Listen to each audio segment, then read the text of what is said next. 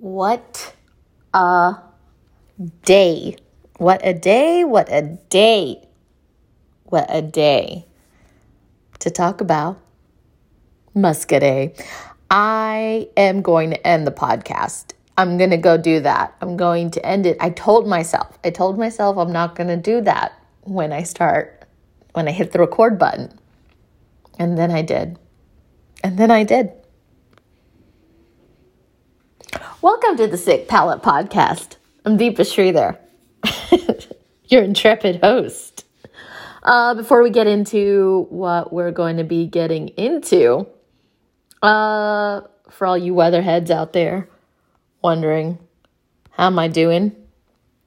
How am I doing with, I'm going to be honest, the lack of heat? We are so close to May, and I'll tell you what. And maybe maybe it is time and perhaps when we think about the past, we think about the past in in rosier, hotter times. You know what I mean? Uh, but from what I remember about May, and listen, do I have pandemic brain? Yes. But what I remember of Mays of past is that we're we're we're getting to a point where if you go outside you immediately start sweating. Yesterday, I'm going to be honest. I went outside, then I grabbed a sweater. I grabbed a sweater on April 19th. There should be no sweater grabbing. That I, I don't like how I worded that. There should be no we shouldn't be layering here, okay? And I get it. We're, we're getting we're getting a little bit of showers, which which is normal. We're getting we're getting a little bit of rain, normal. But you know, doesn't mean that it has to be cooler. Um, that was my plea to the weather gods. Let's get into it. Speaking of weather, we're still we're still talking about summertime and wine because because that is happening in our purview and oh okay so the concept of today's podcast i was going to essentially just do another wine review um but in these past few weeks i have been um testing out a lot of Muscadet wines because, yeah, learned that it's not Muscadet, Muscadet, which I like better than Muscadet, mostly because it's correct, I guess. Um, but uh, I've been really on a hunt because the Loire Valley of France has got a hold on me and I am not somebody. Um, I, I like I like tolerating a white wine here or there, but guys, this wine, I'm I'm in love. I'm in love with wine. I've always been in love with wine, but I'm in love with this white wine. I don't know who I am anymore. Um, so what is Muscadet? And so, oh, so what is the premise of this conversation that we're having on the main feed of Sicc Palette, we're talking about Muscadet and two, I think, out of several several different kinds of bottles, several several different types of styles of essentially interpreting this grape. Um, I'm going to give you my top two. One that's sparkly, one that's still. Um, and one i mean one that we've already done a wine review on but i i highly highly highly recommend y'all getting into this gorgeous white wine. And maybe you already have before the summer hits because this is this is what i want to be drinking. And of course there are some natural wine options which we will talk about.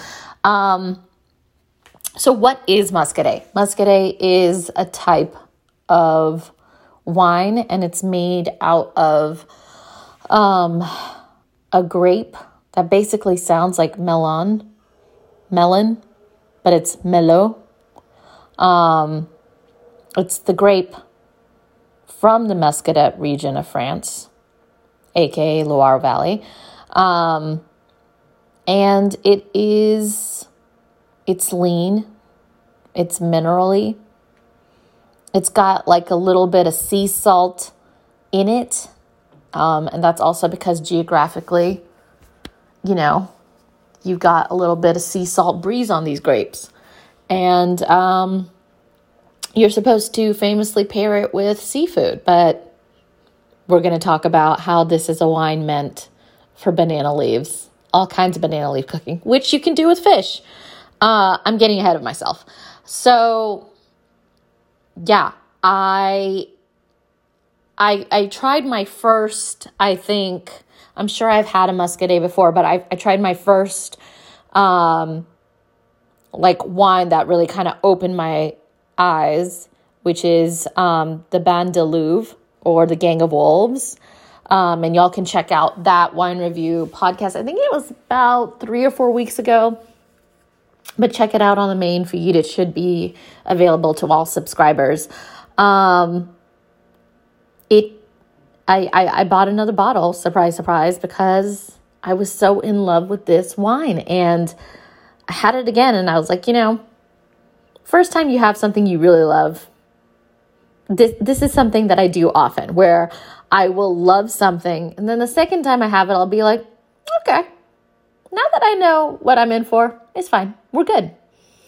Um it's one of the reasons why I'm not able to to have uh, consistent menus because I will be in love with cooking something um and then I'm sort of like, eh, I don't want to do that dish again.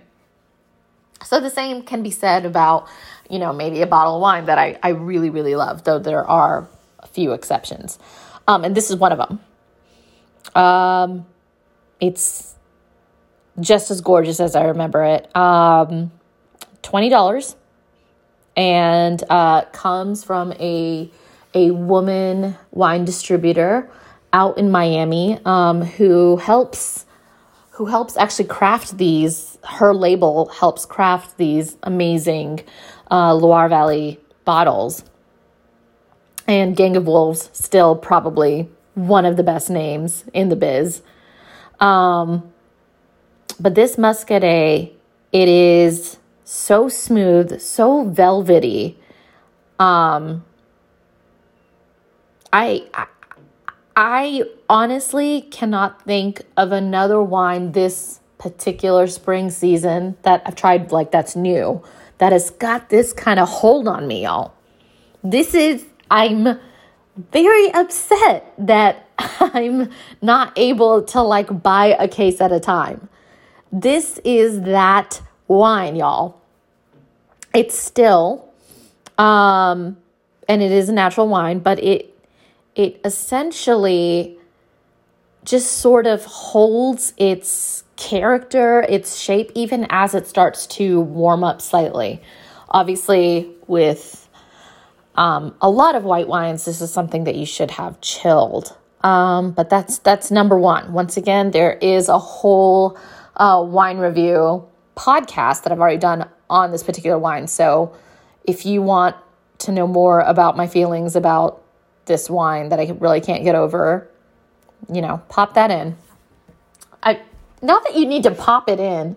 This is how you know that I grew up in the in the 90s and 80s because yeah, you can't pop this in, but pop it in, you know? Take out this tape. Take out the podcast tape of now. Pop this one in, you know? Pop it in. Uh the second one the second one, I haven't done a wine review. Um, and mostly because I mean it's it's really excellent as well. We could do probably a whole separate episode, but um, because it's in the same um, grape family, um, it also it's it's made with um, it's made by a a woman winemaker. Um, which I find to be really awesome. I wanted to just sort of have it in this in this episode of Muscadet. So this is actually, um, it's a sparkling, it's bottle fermented um, sparkling wine made with the uh, melon, and it is called. Okay, wait. I wrote it on a post it, y'all. Ready? Let's get our French on. Whew.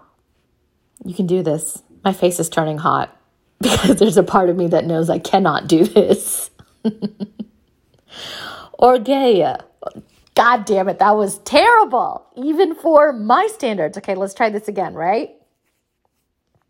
Orgeia. I just, I, I am physically looking away from my recording device as if that is the person I would have to make eye contact with as I butcher, uh, butcher this label. This is spelled O R G U E I L. And of course, it will be in the notes for you to look at. Um, you know what? We tried, we tried. Once again, I would like to remind everyone I'm minored in French. How is a great question that I will not be answering at this time. Um, so, this is, I, I, think it's a fourth or third generation winemaker. Um, her name is Louise Chereau. See, much better. See, sometimes it, it sometimes it just happens and it and it gets through. Um, so she kind of made her own boutique label, um, Vices and Vertus, um, and this is um, a sparkling, um, I guess, sparkling wine interpretation of these grapes, and they come from forty-year-old vines at the winery. Um, and I I really really enjoyed it. It is something that has a little bit more of a pronounced without it without it losing that sort of overall dry quality, but there is a slightly pronounced sweeter quality to this wine. Um, so it it's effervescent, and I it's effervescent in the way that um, Bandelouve isn't um, which makes sense. It's sparkling. Um, it's it's something uh, that does also have a little bit more of a distinct aftertaste. Um, that's not necessarily um, a better or worse thing. Um, it just it just sort of feels more pronounced. Um, if someone said, "Hey, pick one or the other," I'm gonna go with Gang of Wolves, and maybe that's just because um, that's that's the one that like kind of sort of turned me on to this to this this grape that I can't get over. But um, I I like the idea of you having both of this in your picnic summer arsenal. Um, what I do also love about this particular grape, so usually we talk about how does this go with tamarind? It'll go fine. It's fine. But when I had this um, grape, and the many wine tastings I did, I immediately thought, I immediately thought about banana leaves. I thought about a charred banana leaf um, and how this is the perfect pairing. So, this is a grape that is meant to be um, had with a lot of seafood. This is where I think you need to wrap a fish up in some banana leaves and let it let it get it going, you know? It is all about that grassiness, that that almost strangely savory pastry quality that banana leaves have. Banana leaves um